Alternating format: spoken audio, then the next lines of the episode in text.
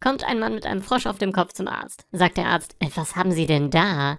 Sagt der Frosch, den habe ich mir eingefangen.